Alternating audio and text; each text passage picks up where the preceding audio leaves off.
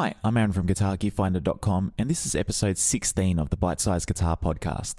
In the last episode, I covered three ways you can use a metronome to improve your guitar skills. I got a lot of positive feedback from listeners about that episode, so in this episode, let's have a look at a different tool you can use for practice. In episode 8, I covered a few ways you can use a looper pedal as a practice tool. I explained how you can use it to practice parts you're learning, work on your rhythm skills, and as a way to apply music theory to your playing. But there's a lot of other ways you can use a looper pedal as a practice tool. In this episode, I'll go through three ways you can use a looper pedal to work on different aspects of your playing. The first way is to help you memorize things on guitar. Whether you're learning a scale, chord shapes, licks, or a full song, you can use the looper pedal to reinforce anything you're trying to memorize. The reason the looper pedal is such a great tool to help you memorize something is because memorization is all about repetition.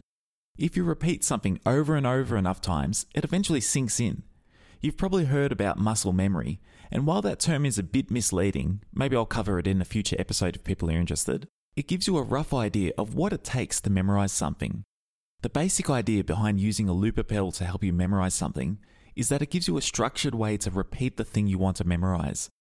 You record yourself playing the thing you want to memorize, or if your looper pedal has the feature, you can load an audio clip onto it of what you want to memorize.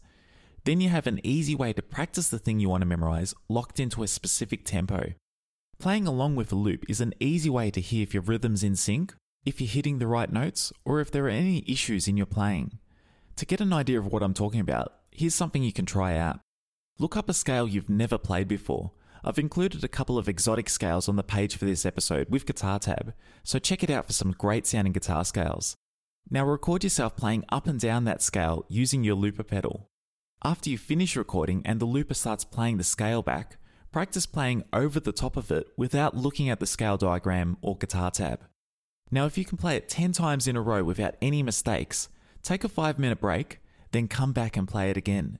See if you can play it 10 more times in a row without looking at the scale. If you can, take another break and repeat this over and over. This is called spaced repetition, and following this method speeds up how long it takes to properly memorize something.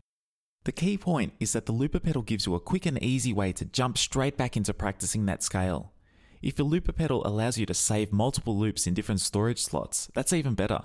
You can easily build up a library of licks, scales, or parts you want to memorize. The basic idea behind using the looper pedal this way is really simple. It just gives you a structured way to play along with something instead of just playing it on your own.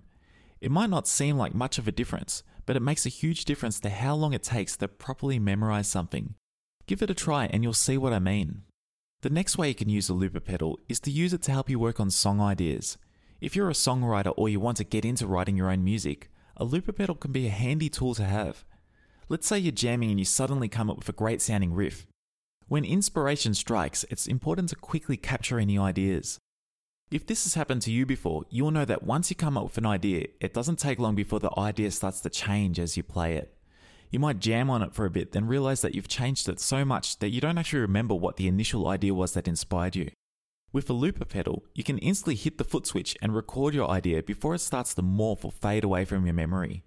I can't tell you how many times I've lost great song ideas just because I didn't have something to capture them. Simply record your idea, then you can play around with it knowing that it's not going to disappear from your memory. Then you can use the looper pedal to help give structure to your song ideas. You can start jamming over the top of your new idea and come up with other parts that fit together. Let's say you come up with a great sounding lick. Well, now that you have that lick safely stored in your looper pedal's memory, you can look for ways to make it work into a song. You can try to come up with a chord progression that fits underneath the melody, or you can come up with different harmonies to work with it. The key point to remember is that you can use the looper pedal as a songwriting tool to help give you structure. You can sit back and listen to your new ideas with fresh ears, then you can try and work in different guitar parts with that idea. From my own experience, once I started using a looper pedal in this way, my songwriting skills rapidly improved. Now I use a slightly different pedal when coming up with song ideas. I use a wiretap riff recorder by TC Electronic, which is a pedal designed to quickly record any ideas you have.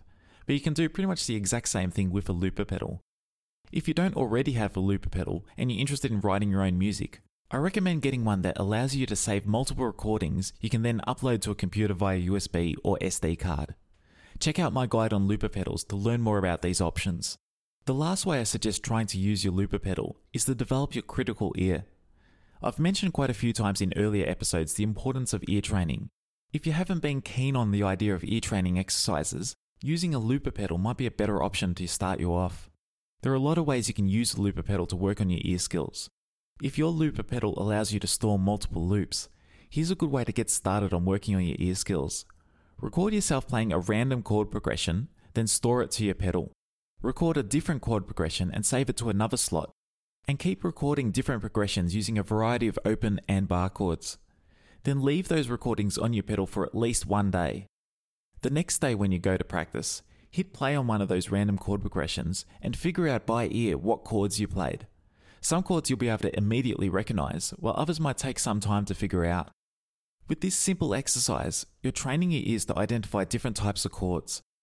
If you find it easy to identify all the chords in the progressions, Look up chord diagrams for chords you don't normally play and record more progressions. You can take this same idea and record anything else such as licks, riffs, or rhythms, and use those recordings to train your ears. Now, if your looper pedal doesn't let you store multiple recordings, you won't get the full benefit of this type of practice, but you can still experiment with recording something, then trying to figure that out by ear. Try improvising a lick or scale run, take a break, then come back and figure out how you played it note for note. This is a great stepping stone if you want to one day learn how to play full songs by ear. What I like about this way of practicing is that you have full control over the exercises you record. You can record simple parts or complex parts, it's all up to you. You have full control over what you're practicing. So it should be clear by now that a looper pedal isn't just for creating a loop to jam over. You can use it as a tool to help you get better at guitar.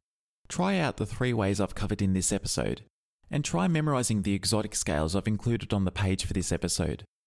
Check out those scales and more resources at guitargearfinder.com slash podcast slash episode dash 16. If there are any topics you'd like me to cover in future episodes, leave me a message on that page.